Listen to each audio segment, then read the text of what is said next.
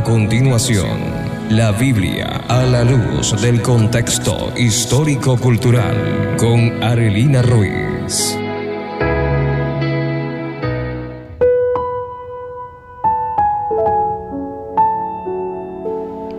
Muy buenos días a todos nuestros oyentes, Chava Shalom para todos ustedes. Agradecemos al Eterno por este día en que nos permite nuevamente estar acá compartiendo en nuestro segmento y nuestra serie en este momento que estamos mm, desarrollando, que es contando el plan desde el principio. Y llegamos hasta ustedes gracias a Cooperativa Camatagua 2014 RL. damos saludos a Héctor Lugo y a Marialina, Marianela Moreno. Y ellos están ubicados en el sector José Antonio Anzuategui. Quiero agradecer al Eterno por la audiencia en esta mañana. Y antes de entrar al segmento, hay un mensaje que nos enviaron con una pregunta. Dice, buen día, buena locución. Pregunto, he buscado en la Biblia el nombre que ustedes nombran mucho, Yeshua. Tengo entendido que le dieron antes de nacer el nombre de Jesús. Y para responder a esto, queremos decirte, amado amigo, que por supuesto, en tu Biblia no vas a conseguir el nombre Jesús en ninguna, eh, perdón, el nombre Yeshua en ninguna parte. Vas a conseguir siempre Jesús. ¿Por qué? Porque la Biblia que nosotros tenemos en la actualidad en nuestras manos es una traducción. Y es una traducción que viene de, del griego, de la Septuaginta, que fue la primera traducción que fue hecha del hebreo al griego. Tenemos que comprender que las escrituras vienen del pueblo hebreo. El idioma en el que estaban escritas era en hebreo y parte en arameo. Como se hizo una traducción, tradujeron aún hasta el nombre de Yeshua. Sabemos que los nombres no se deben traducir, pero se hizo la traducción de Yeshua al griego, que era Jesús, lo tradujeron de esa manera, y cuando vino al español fue traducido como Jesús. Por eso es que usted no va a conseguir el nombre original Yeshua en nuestras Biblias en español. Y es como que yo le dijera a usted, entonces búsqueme el nombre Jesús en los originales, en los manuscritos originales. Nunca va a conseguir Jesús, va a conseguir Yeshua porque está escrito en hebreo. Y muchos dicen, no, yo no voy a creer que Jesús se llamaba Yeshua porque en mi Biblia no lo dice. Pues no, nunca lo va a conseguir. Así como tampoco nunca va a conseguir Jesús en los originales hebreos. Entonces es por eso, amado amigo, que tú no consigues ese nombre Yeshua como tal en nuestras traducciones. Pero si tú puedes buscar otras traducciones, como por ejemplo la Torah viviente, eh, la Biblia Kadosh, que están más cercanas al hebreo original, allí sí vas a conseguir el nombre Yeshua, porque están más cercanos a lo que es la traducción hebrea. Tenemos que entender que Yeshua era judío de la tribu de Judá y su madre María, como ustedes la conocen en español, pero que su nombre en hebreo es Miriam, porque ellos son de esa nación. Y ese nombre que ella le puso no podía ser un nombre griego, porque Yeshua justamente era judío. Él es el león de la tribu de Judá. Importancia, Yeshua significa salvación es la salvación que el Eterno nos ha enviado. Jesús no tiene ningún significado en español, porque los nombres en hebreo tienen un significado especial asociado al propósito de la persona que lo porta. Entonces, por eso, amado amigo, no conseguirás jamás Yeshua en las traducciones al español hechas del griego, porque los originales están en hebreo. Y bueno, continuamos entonces con nuestro segmento de hoy, hemos estado hablando de ese plan que el Eterno hizo, un plan que va a permanecer por siempre, porque Él mismo lo dijo, mi plan permanecerá y voy a hacer todo lo que yo quiero, lo que yo he dicho. Nadie va a mover el plan del Eterno. Y eso es muy bueno porque hemos confiado en un Dios maravilloso. Isaías 46, 9 Acordaos de las cosas pasadas desde los tiempos antiguos, porque yo soy Dios y no hay otro Dios, ni nada hay semejante a mí, que anuncio lo por venir desde el principio y desde la antigüedad lo que aún no está hecho, que digo, mi plan permanecerá y haré todo lo que quiero. Esa es la profecía que está en Isaías 46, 9 y 10. Hemos venido hablando de este plan Fíjese que dice, anuncio lo por venir desde el principio, o sea, desde el inicio, desde el Berechik, desde Génesis. Hoy estamos en el día 4, en la continuación de este día, este día maravilloso donde dice Génesis capítulo 1, verso 14, dijo luego Dios, haya lumbreras en la expansión de los cielos para separar el día de la noche, y sirvan de señales para las estaciones, para días y años, y sean por lumbreras en la expansión de los cielos para alumbrar sobre la tierra. Y fue así. E hizo Dios las dos grandes lumbreras, la lumbrera mayor para que señorease en el día y la lumbrera menor para que señorease en la noche. Hizo también las estrellas y las puso Dios en la expansión de los cielos para alumbrar sobre la tierra y para señorear en el día y en la noche y para separar la luz de las tinieblas. Y vio Dios que era bueno. Y fue la tarde y la mañana el día cuarto. Vemos entonces que este día cuatro Él colocó estas señales. Dice que en ese día, habíamos hablado que se creó ese concepto del tiempo, y él colocó estas señales. ¿Para qué colocó? ¿Para qué estableció el sol, la luna y las estrellas? ¿Para señalar qué? Hablábamos que estas señales nos llevan directamente al Mesías y habíamos estado enfocando que estas señales eran para poder determinar los Moadín, las fiestas del Eterno. O sea, había un propósito, no solo en marcar el tiempo, sino en las fiestas. Y en la semana pasada estábamos hablando de la fiesta que es la Pascua, una fiesta cumplida a cabalidad por Yeshua. Y habíamos dicho todo lo que el Señor había hecho. Yo quiero hacer un resumen de lo que el Señor hizo. Porque ¿qué pasa? La Pascua se originó allá cuando el pueblo salió de Egipto, como usted lo consigue en Éxodo 12. Fue la primera vez que se celebró la Pascua cuando fue sacrificado el Cordero Pascual y comieron hierbas amargas y panes sin levadura. Y desde allí ellos empezaron a hacer esta celebración. Y vean que el día en que ellos cruzan el Mar Rojo es, fue en el día 21, que es el día en que se celebra el Chabá solemne de panes sin levadura. Ese fue un momento solemne y fue un tiempo especial cuando el Eterno hizo proezas, pues abrió el mar rojo y acabó con el enemigo. Ahogó a Faraón y a todo su ejército delante de los ojos de la nación de Israel. Y ese cordero que ellos sacrificaron apuntaba a Yeshua. Es por eso que cuando el Eterno instituye en Levítico 23 la fiesta solemne, allí vemos que tenemos la Pascua del Eterno. Y esta Pascua y cada una de las fiestas son sombras proféticas del plan. Quiero que comprendamos que debemos entender qué son las fiestas. ¿Por qué? Porque allí está escondido todo el plan y es lo que el enemigo ha mantenido oculto durante mucho tiempo, pero que ahora en este tiempo el Señor ha sacado a la luz. Ahora fíjese usted, ¿qué pasó con, con Yeshua? ¿Cómo cumplió él? porque él era el Cordero Pascual. Cuando Juan vio a Yeshua, le dijo, este es el Cordero de Dios que quita el pecado del mundo. Ya lo identificó como ese Cordero.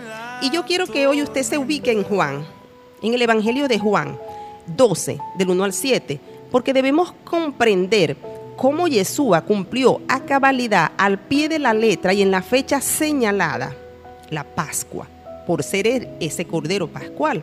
Usted se ubica en Juan capítulo 12 y va a leer desde el verso 1 y vamos a ir viendo cómo el Eterno eh, llevó ese plan de una forma tan cabal que no hay duda de lo que él tenía. Dice seis días antes de la Pascua. Estamos ubicándonos aquí seis días antes de la Pascua. Eso fue entonces el día 9. Ese día 9 de Abik o de Nisan, que es nuestra temporada de marzo-abril, dice, vino Yeshua a Betania, donde estaba Lázaro, el que había estado muerto, ya que había resucitado de los muertos. Y le hicieron allí una cena. Esta cena fue en la puesta del sol. Ese día, antes de la Pascua, era Shabbat, al ponerse el sol. Le hicieron una cena, Marta servía y Lázaro era de los que estaban sentados a la mesa con él. Y allí María unge al maestro. Fíjense que unge a Yeshua para la muerte. O sea que ya estaban empezando a escoger el cordero.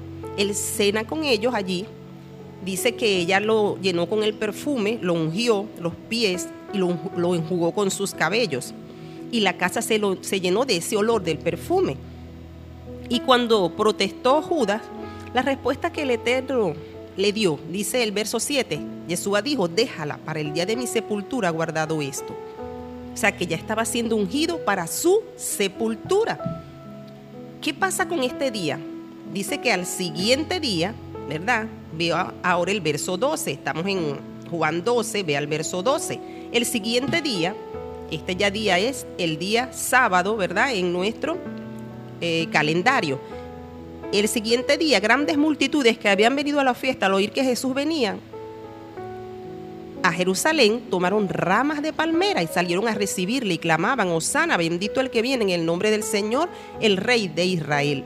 Y halló Jesús un asnillo y montó sobre él, como está escrito, no temas, hija de Sión, he aquí tu rey viene montado sobre un pollino de asna.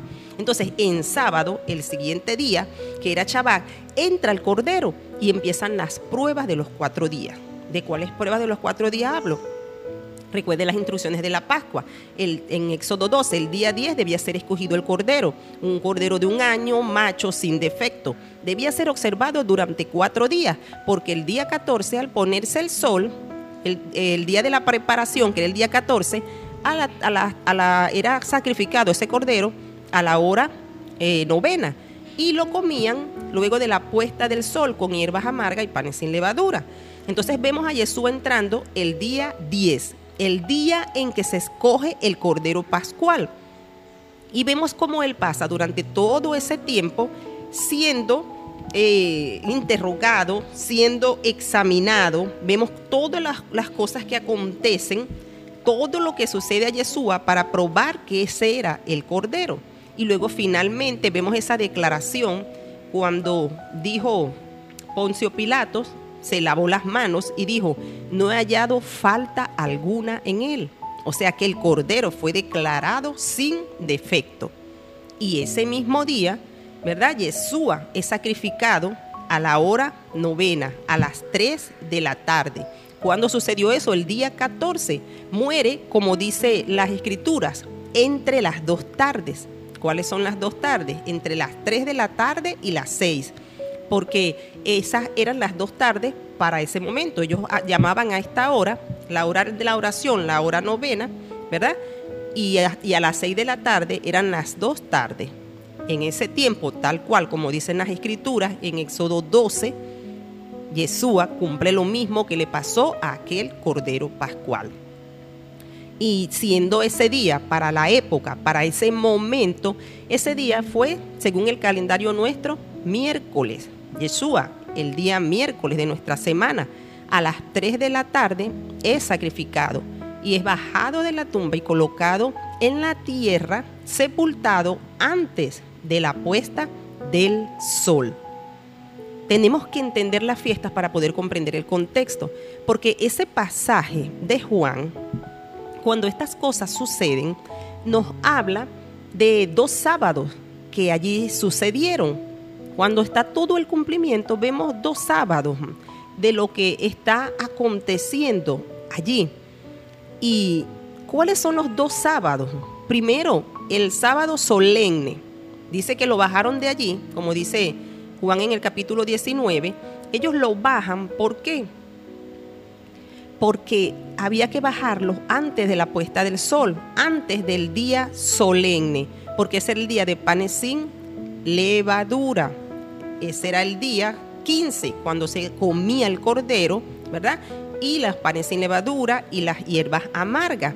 Entonces, Yeshua fue quitado de la tumba porque ese era un reposo solemne. Ese día era guardado tal cual como el Shabbat semanal. Entonces, hay, cuando usted consigue la palabra sábado, eso, ahí en, en, la Biblia Reina Valera, usted va a conseguir que entre paréntesis tiene una explicación y le dice que ese era un sábado especial, ¿verdad? Un sábado de gran solemnidad.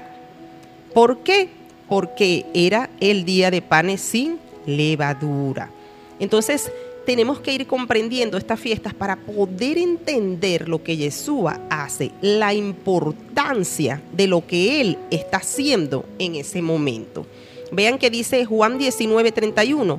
Entonces los judíos, por cuanto era la preparación de la Pascua, a fin de que los cuerpos no quedaran en la cruz el sábado, y no está hablando del Shabbat semanal, y entre paréntesis esta versión lo explica, pues aquel sábado era de gran solemnidad, era el Shabbat alto, el Shabbat de panes sin levadura, que en esa temporada de Yeshua cayó ese día, ¿verdad? Al ponerse el sol del miércoles y por supuesto culminaba el jueves al ponerse el sol. Ellos le rogaron a Pilato que se le quebraran las piernas, pero cuando llegaron hasta Jesús ya sabemos lo que pasó. Y el Señor es bajado antes de que eso pase. Enseguida llega José de Arimatea y lo llevan a una tumba que estaba cercana y es sepultado. Y desde allí, desde ese día en que se puso el sol hasta el día en que Yeshua resucita, si usted saca la cuenta, es sábado. Yeshua resucitó en un Shabbat semanal, no en domingo, como muchos mm, hablan y dicen, porque siempre han pensado que Jesús el viernes muere, pero no hemos contado, hemos creído en lo que nos han dicho. Pero fíjese, saque la cuenta, desde el viernes hasta el domingo jamás suma tres días. Y ya es comprobado, aún hasta científicamente, el momento del calendario, el día en nuestra semana, que en este caso fue miércoles cuando Jesús es crucificado y es puesto en la tumba antes de ponerse el sol del miércoles, por lo cual, dada la señal que él dio, 72 horas, o sea, tres días y tres noches, la única señal que él había dado, quiere decir que antes de ponerse el sol del día sábado, Yeshua resucita. Eso es en Shabbat. Y es por eso que cuando ellas van a buscar el cuerpo el primer día de la semana, el domingo ya no está, ya había resucitado. Entonces, este cordero que es Yeshua, cumple la Pascua en cada uno de los días señalados. Esto nos debe abrir el entendimiento para comprender que si estas fiestas de primavera, que es Pascua, primicia, panes sin levadura y Pentecostés, fueron cumplidos en el día y en la hora señalada por Yeshua, cuanto más las fiestas que faltan por cumplirse, la fiesta de trompeta, que están asociadas con los eventos futuros que van a acontecer. Entonces es tiempo de que nosotros despertemos y leamos las escrituras y podamos comprender el plan del eterno desde el principio, desde el Berechit, porque estamos estudiando el día cuarto cuando estas señales fueron dadas que apuntaban a estas fiestas en especial. Shabbat para todos ustedes. El próximo sábado vamos a continuar viendo todo esto que fue señalado en este día 4.